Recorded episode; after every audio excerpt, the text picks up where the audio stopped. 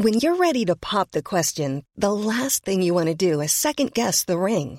At Bluenile.com, you can design a one-of-a-kind ring with the ease and convenience of shopping online. Choose your diamond and setting. When you find the one, you'll get it delivered right to your door. Go to Bluenile.com and use promo code LISTEN to get $50 off your purchase of $500 or more. That's code LISTEN at Bluenile.com for $50 off your purchase.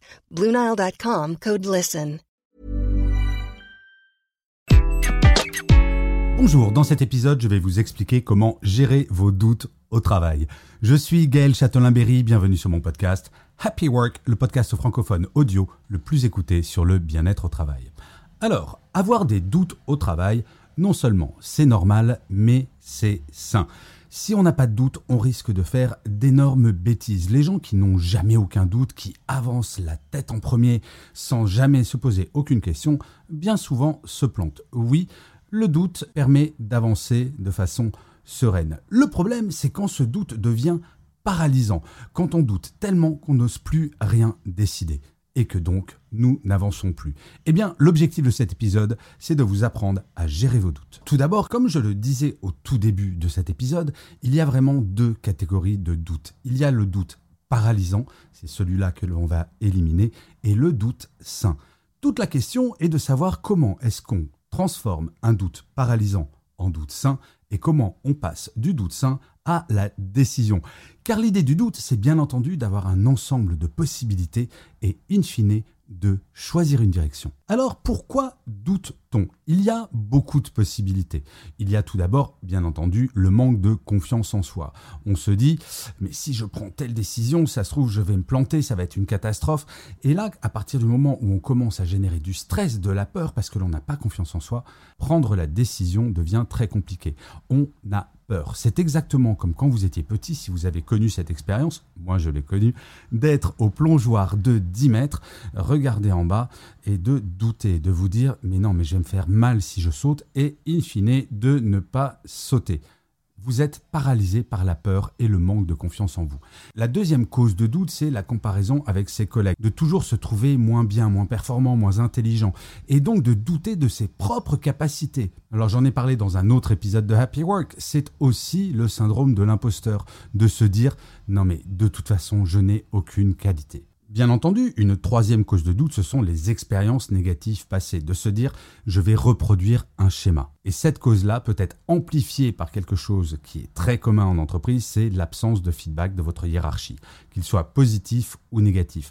Forcément, si personne ne vous dit si vous êtes bon ou pas bon dans votre travail, comment progresser et même comment vous évaluer? Toute la problématique du doute, c'est que justement, on n'a pas assez d'éléments cartésiens pour prendre cette décision. Le doute est quelque chose de très émotionnel et non pas de cartésien. Toute l'idée va donc être maintenant d'amener des éléments cartésiens pour vous permettre de lever vos doutes. Pourquoi est-ce que c'est si important? Eh bien, quand on doute trop, on ne décide pas. On va repousser la décision à plus tard. Et l'on va procrastiner de plus en plus pour peut-être ne pas prendre de décision ou alors prendre une décision mais sans avoir tous les éléments cartésiens Bien entendu, douter a un impact sur votre santé mentale, sur votre bien-être psychologique. Quand on doute, on va se dévaloriser, on va renforcer ce sentiment de ne pas être capable, de ne pas avoir suffisamment de compétences pour avancer. Ça a donc véritablement un impact sur votre vie, mais également votre vie personnelle. Sur les grandes décisions professionnelles, quand on doute, généralement on a le sommeil perturbé, on est stressé et ce n'est pas bon pour vous. Et enfin, pas le moins important, quand on doute trop, cela va avoir un impact sur vos relations professionnelles. Si votre entourage professionnel attend de vous que vous preniez une décision, mais que vous doutez tellement que vous êtes incapable de le faire, au final, les gens vont penser que ben, vous n'êtes pas compétent ou compétente parce que vous ne savez pas décider. Trop douter, ne pas prendre de décision, cela a un impact sur votre image. Alors, très concrètement, comment faire? Moi, j'ai toujours eu une technique quand il s'agissait de prendre des grosses décisions et que je doutais s'il fallait se lancer ou pas.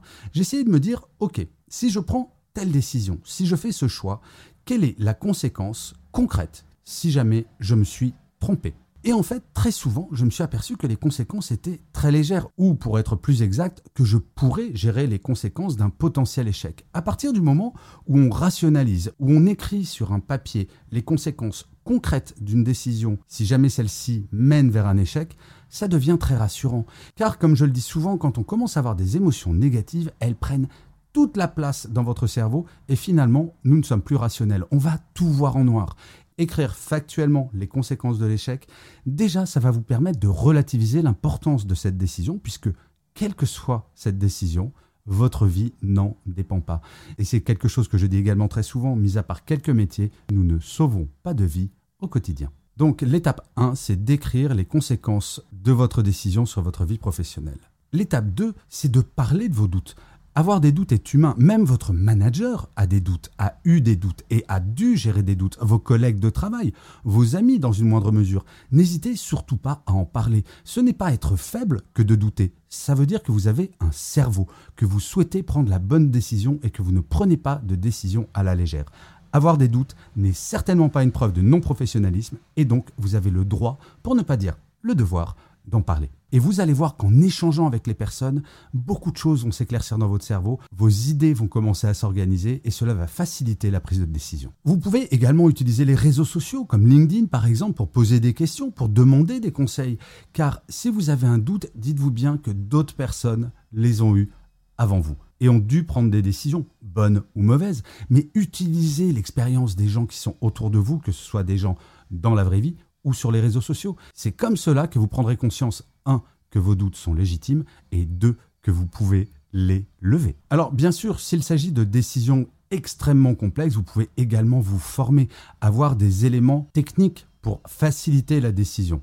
Alors ça, ce sont vraiment des décisions très particulières. Je ne parle pas de la décision du quotidien. Vous n'allez pas vous former pendant deux mois s'il s'agit de savoir s'il faut prendre la route à droite ou la route à gauche. En fait, il y a plusieurs catégories de doutes, bien entendu. Il y a les petits doutes du quotidien et les grandes décisions de vie, où là, il faut savoir prendre son temps. Et la formation peut faire partie de ces solutions.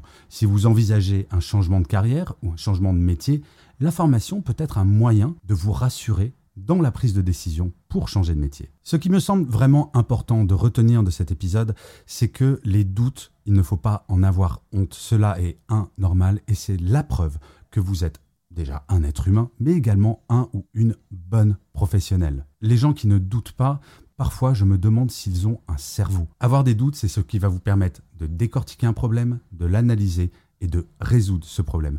Donc, il ne faut pas en avoir peur, il faut les utiliser, mais surtout, surtout, jamais, au grand jamais, il ne faut que cela vous paralyse, car comme le disait Einstein, et j'aime bien cette phrase qu'elle s'applique très bien à la vie professionnelle, la vie, c'est comme une bicyclette, pour ne pas perdre l'équilibre, il faut avancer. Plus vous lèverez vos doutes, plus vous avancerez. Je vous remercie mille fois d'avoir écouté cet épisode de Happy Work ou de l'avoir regardé si vous êtes sur YouTube. N'hésitez surtout pas à vous abonner sur votre plateforme préférée, cela va vous prendre deux secondes, c'est très très important pour que Happy Work dure encore longtemps, et en plus, de vous à moi, cela me fait très plaisir. Je vous dis rendez-vous à demain, et d'ici là, plus que jamais, prenez soin de vous. Salut les amis.